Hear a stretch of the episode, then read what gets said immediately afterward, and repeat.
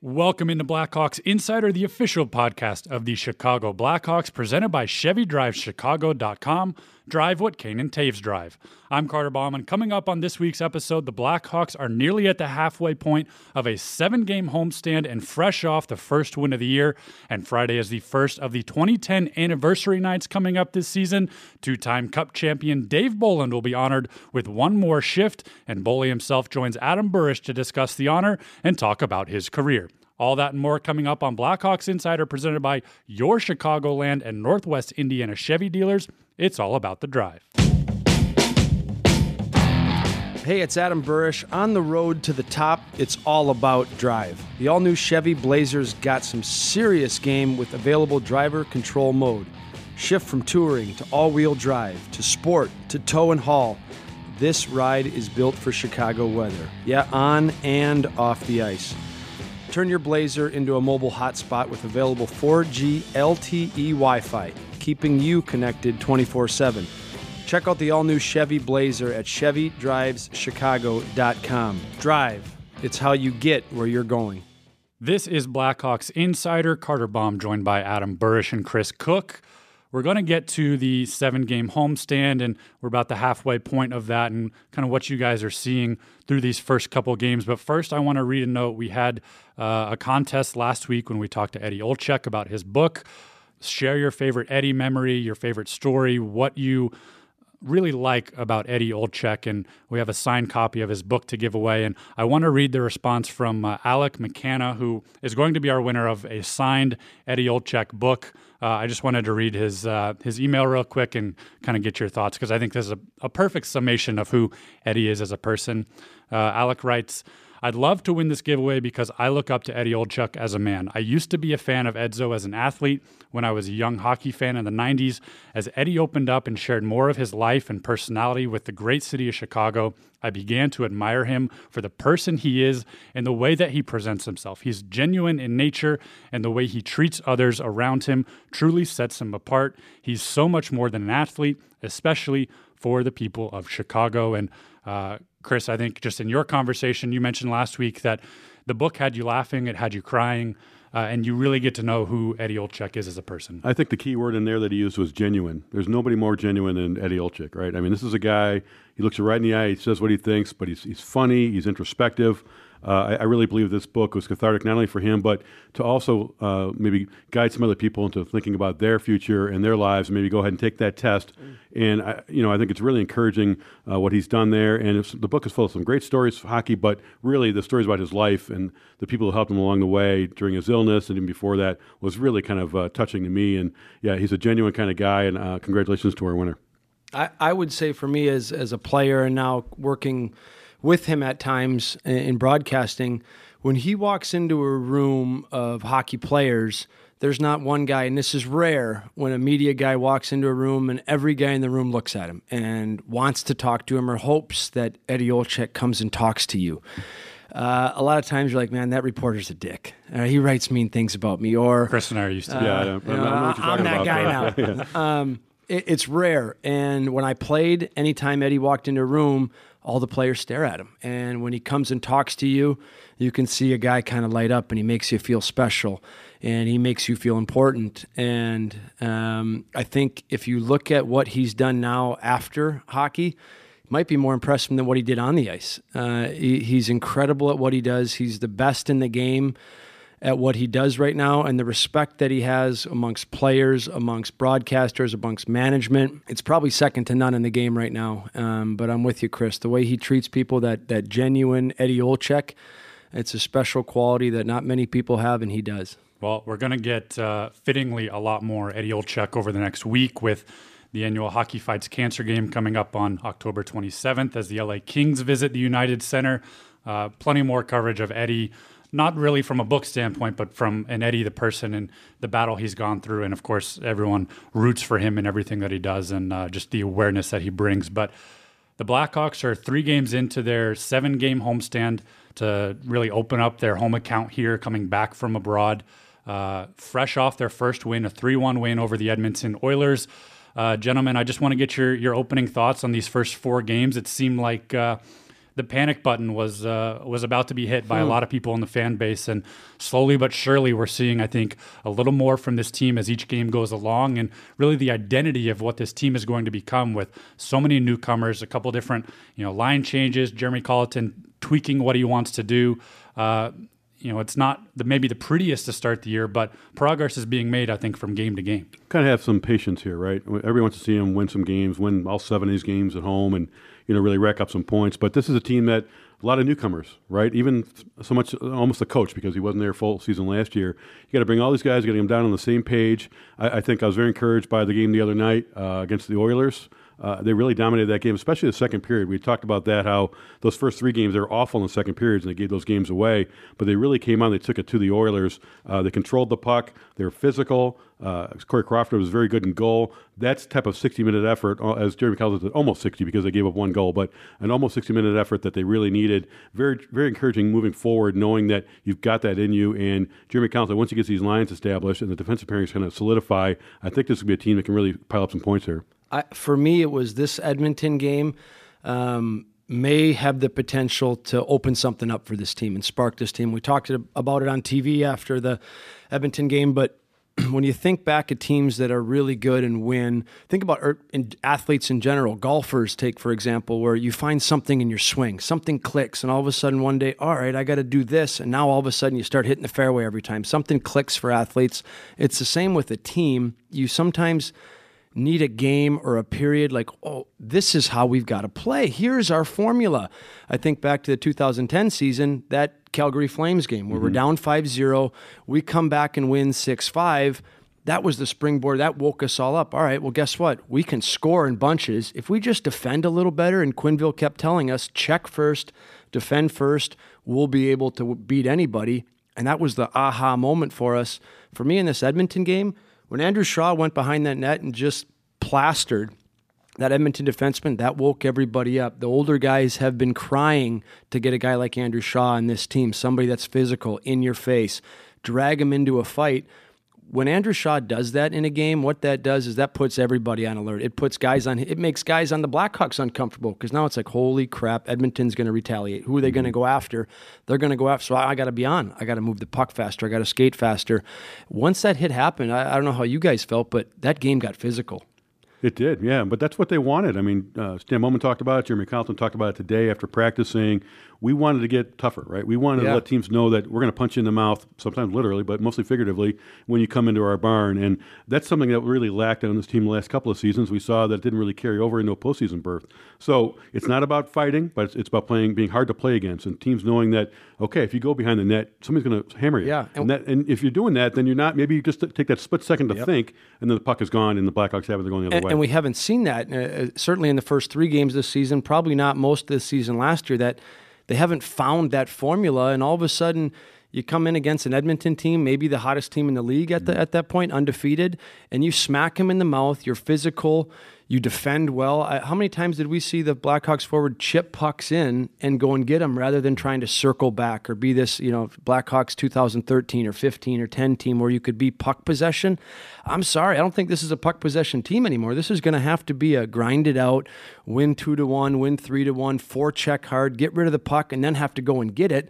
They're not used to that, but hopefully this game springboards them. So this is how we play. We're going to play defense really good, really good neutral zone, and then we got to forecheck and bang some bodies, and we can win a lot of games. In terms of banging bodies, Burr, I want to get your thoughts on this stat. Since the start of the 2011 2012 season, I believe that's six years, seven years now, uh, eight years now. My math's going off on me. The Blackhawks have recorded 36 hit, 36 hits three times. Two of those have come in the last two games. Yeah. They've already matched their total of 29 plus hit games in a season that they had last year. They did it four times last year. They've done it in all four games so far this year. What is different about this team and just how they like to play? Not only, I think Jeremy Colliton said, like you like you mentioned, Cook, throwing the body around, but doing it in the right manner. You're not going out and just headhunting. Yeah. You're doing it in the right manner to win pucks back to to bring that physicality and up up the tempo of the game. Well, I think in you know go back just to last year, they didn't have we didn't have a guy here that did that. We didn't have Andrew Shaw. Um, Chris, you covered the Capitals. We didn't have a Tom Wilson kind of guy. So nobody really had that feeling of what's this going to feel like or who's going to go out and start this? Who's going to start this fire? Who's going to make a mess out there today and then wake us all up a little bit?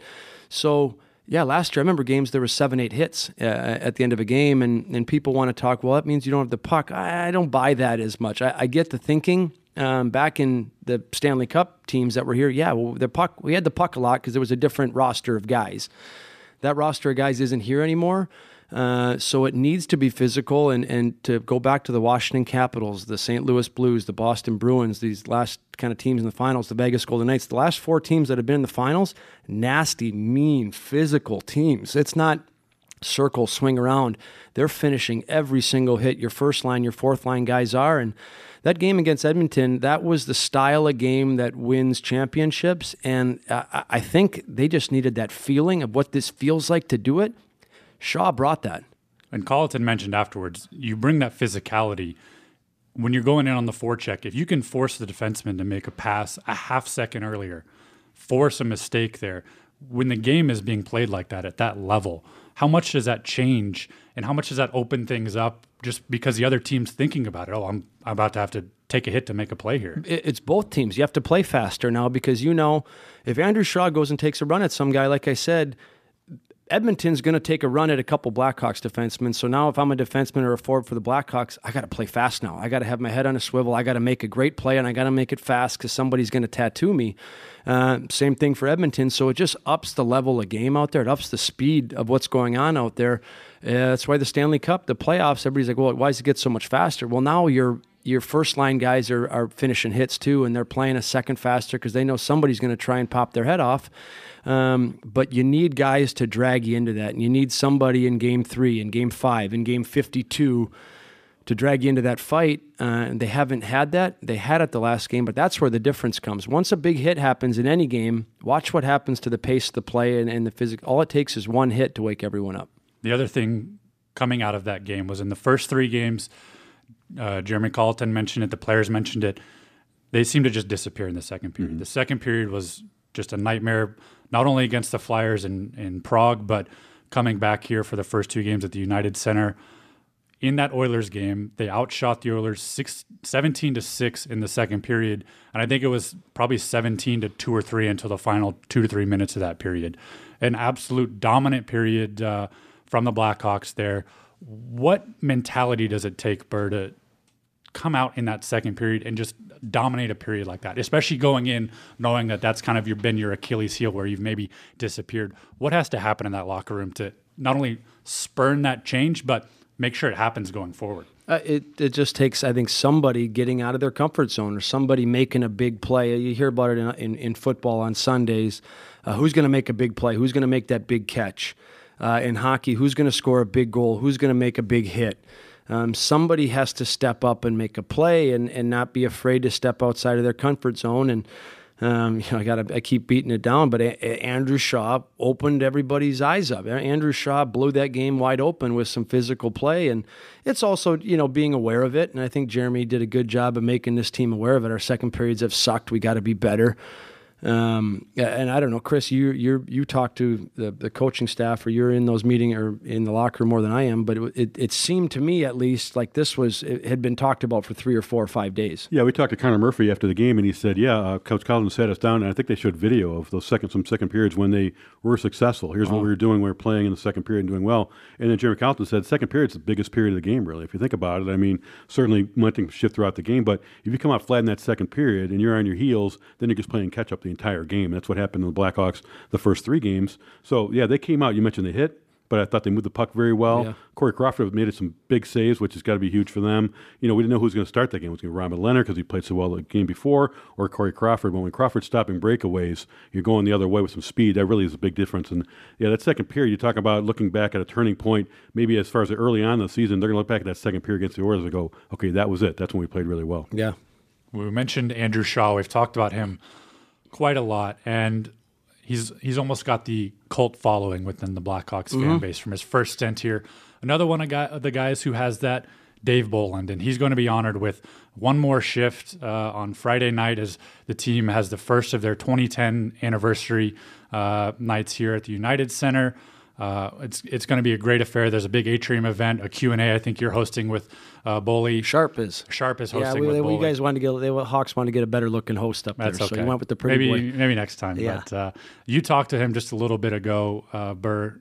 We'll play that interview in just a minute. But what does a guy like Dave Bolland bring to the team, and just how important was he not only in 2010 but throughout his time in Chicago? He has that following of you know people love him, despite maybe not being the big playmaker like Patrick Kane and Jonathan Toews, but he, people love him. Yeah, he just had a, no BS kind of attitude. He just went out there and he did his job, and he had a little chip on his shoulder, and uh, he didn't take crap from anybody. Uh, he played bigger uh, than his, you know, his stat sheet read. And he was probably 170 pounds, you know, skinny, little ratty looking guy off the ice. And then he got on the ice and he just played big and tough and, and mean and confident. And I think he gave his teammates, he gave us confidence. Um, he, he, he wasn't loud, he didn't talk a lot. Um, but he had a cockiness about him in, in the best way, and and every time he was on the ice, he had really high skill level too that was probably underappreciated. Um, but he just had a swagger about him that I think Chicago people kind of liked. That he would go out there and he'd stick anybody in the face that was six ten or or five ten. He just didn't give a crap, and he went out there and he did his job, and and he uh, he inspired a lot of us with the way that he played. And Cook is someone who covered him for so many years from the outside. What what was it like working with uh, a guy like Dave Bolland? Uh, you know, one of my favorite guys to cover. You know, I used to just from his great quotes in the locker room to, but I used to watch him. I was ta- when you were talking, uh, Burrow, I was thinking those games against the Canucks, those playoff Yep. series against the Canucks. He would get under the Sedin's skin, right? I used to watch him away from the puck, and even when he was changing, you know, a line Yeah. change, he would skate by a guy and just give him a little tap on the ankle with the stick, just as he went by, Yep. and the guy would look back and, oh, that's that Bolland again, and it Yep. just kind of got into their skin a little bit. Uh, but a great guy in the room as well. I know the players loved him. They nicknamed the Rat because he did those little things really that got under opponent's skin, and that's all it takes sometimes, right? Just Yeah. you know, make a guy draw a penalty, you know, make a guy look over his shoulder, and uh, Bolland had that, and uh, just a, a great character. If I can add one thing that I'll always remember about uh, Dave Bolland, it's got nothing to do with hockey, but after practice, and, and Chris, you can attest to this, but after a game or after practice, I never played with a guy that was out of the rink faster than Dave. There would be times when we'd be getting done with the game and we wouldn't even have our skates off yet. And we'd be looking, and Dave would pop his head in and say, See you guys tomorrow. See you at practice tomorrow. He was out of the rink so fast after a game. I don't know what the hell he was going to do or where he had to be. But if you were a reporter and you didn't get in there the second after the game, good good luck getting a hold of that guy because he him- was yeah. gone. I asked him about that one time because we used to walk in the room, wait to get in the room, and he'd be walking out dressed already. You know, guys are in there taking their skates off, and I, I saw him once. He he literally. I don't know if you- you talk about this, but in his stall, he had his, his dress shirt buttoned and his tie already on it, and he would just pull it over like a sweater and have it on there, and he put his jacket on, and he was gone. Yeah. And you just look as well, they talked to Bolland. Well, he's right in the bus. Sorry. Yeah, he'd be like, "Well, what, what, what are we hanging out? here? We've been here all day, guys. Like, let's get out of here. It's time to go. Game's over. All right. Well, he put up 130 points his last year in juniors, but played a very different role here. Uh, Burr, you chat with him a little bit about that, and without further ado, here's Dave Bolland. All right, we're here with my old buddy Dave Bolland, the rat of all rats, and we've got you on here today, Boley, uh, for a lot of reasons um, as our special guest. But the main reason is this Friday, the Blackhawks have chosen you to have one more shift where you'll skate on the ice before the game and and have one more shift as a Chicago Blackhawk. Uh, how did that phone call go when you got that, and and what have your kind of emotions been like? Yeah, yeah. It's uh, it was a great phone call. I know to come back to Chicago and to to be back with those fans and back in the Madhouse, uh, United Center. Uh, just to hear those fans will be crazy. It'll be unbelievable. But uh, getting the phone call was was great, and then uh, still hearing about it and coming up to the day, kind of kind of getting a little nervous because I haven't came out into a crowd in a while. So uh, normally I come out to uh, a few buddies on the ice and if you fall, it's not a big deal. But uh, yeah, it's going to be fun. I'm excited for it, and it's going to be a good night. It's our 10 year reunion of our 2010 Stanley Cup championship team. And you think about one last shift, we've seen Eddie Olczyk do it, we've seen Jeremy Roenick do it. Um, we, we saw uh, uh, Bobby Hull, we've seen Denis Savard out there. Does that make us old now, Bully? Yeah, I know that's the problem. I, I like I'm 33, you're 35, right? Yeah, 36, You're 35, 36. So like, I, I, I, like I remember when we came into the league, it was all older guys. Like we had guys that were yeah in their late 30s, and uh, we were the young guys. But uh, the teams these days, they don't have anybody that's over the age of uh, of 33, I think, or 34. So uh, I, I feel like an older guy, but I still think I'm young at heart. You so. still look young too, boy. Yeah. when you think back uh, to that 2010 Stanley Cup, uh, sitting around now, uh, when you when I say the 2010 Stanley Cup team, what what pops into your head right away? What do you think of most? Uh, just how tight the team was, how how great we were. Um, I think we we were a tight knit group. Um, we did everything together. We were always around. Uh, that was the that was the coolest thing that uh, to be a part of. I know I played on a Memorial Cup team and we were kind of tight, but I thought uh, our team here in Chicago in 2010 we were so tight. It was it was just a great group of guys you always wanted to be around with. To go out for dinner or for a few beers, uh, it was always great. It was.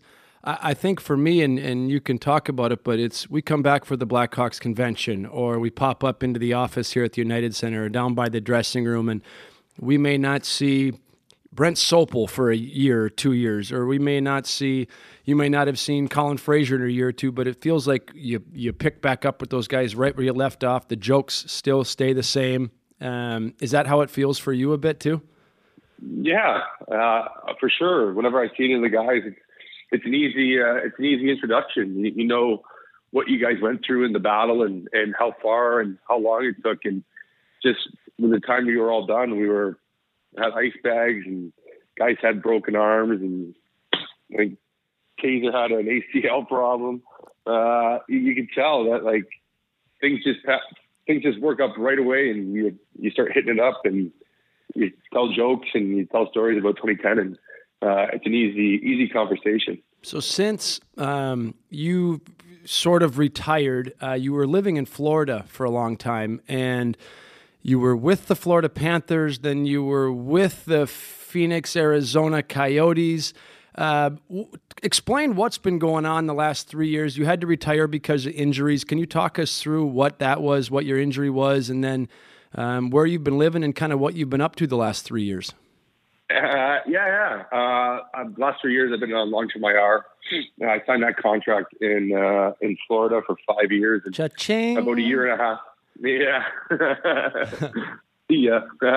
So, uh, so uh, after that, I played about a year and a half, and uh, my ankle and my back were declining. Uh, I always had back problems. Uh, the ankle was that injury I had in Toronto, where I had my tendon cut right off, and I had to suture it back together. Um, so I played a few games in my second year of Florida, and things just weren't right. I was a step behind everybody. I was I worked out hard that summer because I knew it was going to be big, and just it everything just didn't come into to effect. Uh, I went down to the minors, played in the minors for a little bit, and I was even a step behind down there. So uh, I was just wondering. I was it, it, was more of a head screw with my head than everything because I wanted to play. I was only 29.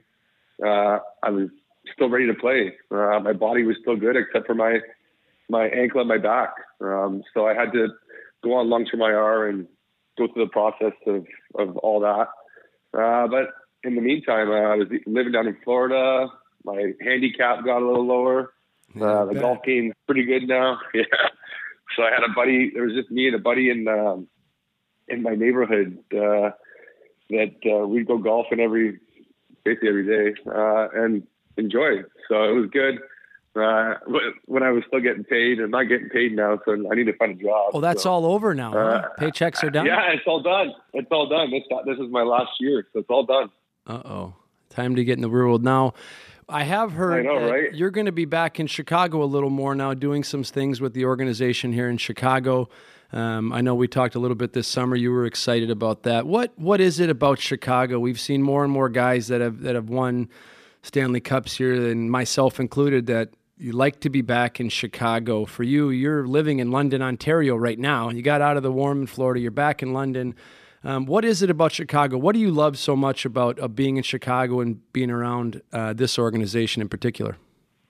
Uh, well, I think this, this, this organization is a lot different from other organizations. We how they treat their alumni. Uh, I know there's probably a few other teams that do, but I feel that Chicago is is is great with it's helping out their alumni and and doing whatever they they they can to help them out. Um, because I know there's guys on other teams that things don't go their they, they don't do much things with the team or the team doesn't do much things with them, and uh, you kind of hear about it. You kind of gets talked talked about around uh, the league. So, uh, but Chicago, I think it's just coming back to the people, the fans. Uh, the food. Uh, you can't go wrong with hmm. with the food in Chicago. So, uh, but yeah, it's uh, there's just the whole thing around Chicago, and I just love Chicago. I was, I remember I was hoping to be there um, for my whole career when I was in, after that 2010. And me too. Uh, but I got traded. Yeah, right. So, but uh, it's a business. You get traded, and that's the way it goes. Uh, I went on and did my thing, but uh, I want to come back and help out the the Hawks. They were great to me, and the fans were great to me while we were there. So I'd love to come back and help out any way I can to uh, to help the game or to the fans. During that 2010 season, people remember they remember you as being that rat down the stretch and getting under guys' skin and being hard to play against. Who in in that year, the couple years leading up to that, who was the, the one team um, or the one guy that really you enjoyed bothering so much. You know, you think of the Sedins, you think about Kesler, um, the list goes on. You think about Joe Thornton in San Jose um, during the conference finals. But was there one guy or one team that every game we played, you were like, I am going to destroy these guys? Uh, I probably must have been the Sedins. I think we had such a rivalry with them, and it was. I thought it was fun as well. like you'd get on one of them, and the other one would, I don't know, would come by sometimes, but I know uh, I know Kesler and uh, O'Brien and those guys would go crazy and they'd want to rip my head off and they probably they probably would have uh, when I was playing. but uh, but yeah, like I, I think just our rivalry with with Vancouver, you can you can say the same thing. Like it's it was unbelievable. It was I'd like like I remember going into those games and just getting ready for it and being ready for it. And, but then you go and play like Minnesota, and you're like, okay, it's another game. Yeah. Uh, here it goes. But like Vancouver was just one of those. You were jacked. Like I was ready since like the day, the night before, eat my pregame meal that, that Vancouver was coming in and the Sedin twins were coming in, and I was going to get under their skin and cause havoc. Were you ever scared when you played? You know, you weren't a big guy. I wasn't. A, I wasn't a big guy either and you go on the ice and you're going against big guys, you're going against guys that are double your size, have 100 pounds on you. We don't have to play anymore, so you know, we don't have to be tough. But were you scared? Were there nights that you went out there and knew you were going to have to do this and you're like, oh crap, uh, this might get tough? Uh, I was never scared. I was, I always had my head on a swivel, I think. I always knew that someone's going to jump me and something could go wrong here. But, uh, I don't know. I always had a stick in my hand, nice cross check because they're coming at you. They can't get to you. But uh, yeah, like I don't think I was ever scared, but I always made sure uh, if someone was coming after me that uh, I always had a little head on. I was always looking both ways and seeing who was coming. You were too crazy to be scared, I think. Probably. So when you skate on the ice here coming Friday, uh, do you have what kind of emotions do you think you'll be feeling uh, when you skate onto the ice for the first time, really since uh, as a Blackhawk since 2010? Uh, I'm pretty sure there'll be a lot of emotions. Uh, everything will be going through my mind. I think once you go on that ice and hearing the fans yell and scream and and going through uh, playing there and hearing the national anthem, getting goosebumps and uh, there'll be tons of emotions going through my head and through me. I'm pretty sure, but uh, it'll just be great to to get back on the ice and to do it for one last time. You'll have a big crew of people coming in, I know, on Friday. Uh, just to finish here, with your time here in Chicago and winning a Stanley Cup, what what what are you most proud of uh, that you accomplished here as a Chicago Blackhawk?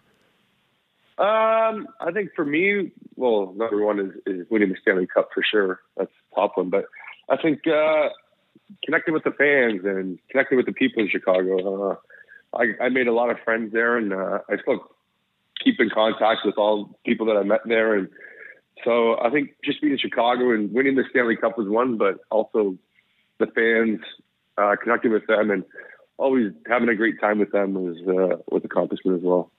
Awesome. Well, thanks for doing that. I can't wait to see you Friday. One of my favorite teammates of all time, Dave the Rat Bolland. One more shift Friday, Boley. Don't fall. Uh, maybe maybe you can. Will you stick somebody maybe on the other team when you skate by or talk a little trash? I, I might. I might. Yeah, no, I might trip the goalie on the way home, but really get really get, get started early. Perfect. Pumped to see you Friday. Thanks for doing this, Boley. One of the greatest Blackhawk rat centermen of all time. Thanks, Boley. Thanks, Burr. That was awesome. That will do it for this week's episode. A special thank you to Dave Bolland for joining us. You can get the full details of Friday's 2010 celebration at blackhawks.com slash 2010. For Chris Kuc and Adam Burish, I'm Carter Baum. We'll see you next time on Blackhawks Insider presented by Chevy Drive Chicago. Drive what Kane and Toews drive. It is Lucic back to Ference with 70 seconds separating these teams from another overtime. Hasn't happened yet, though. Here's one thrown by Frolik that's blocked away by Rask.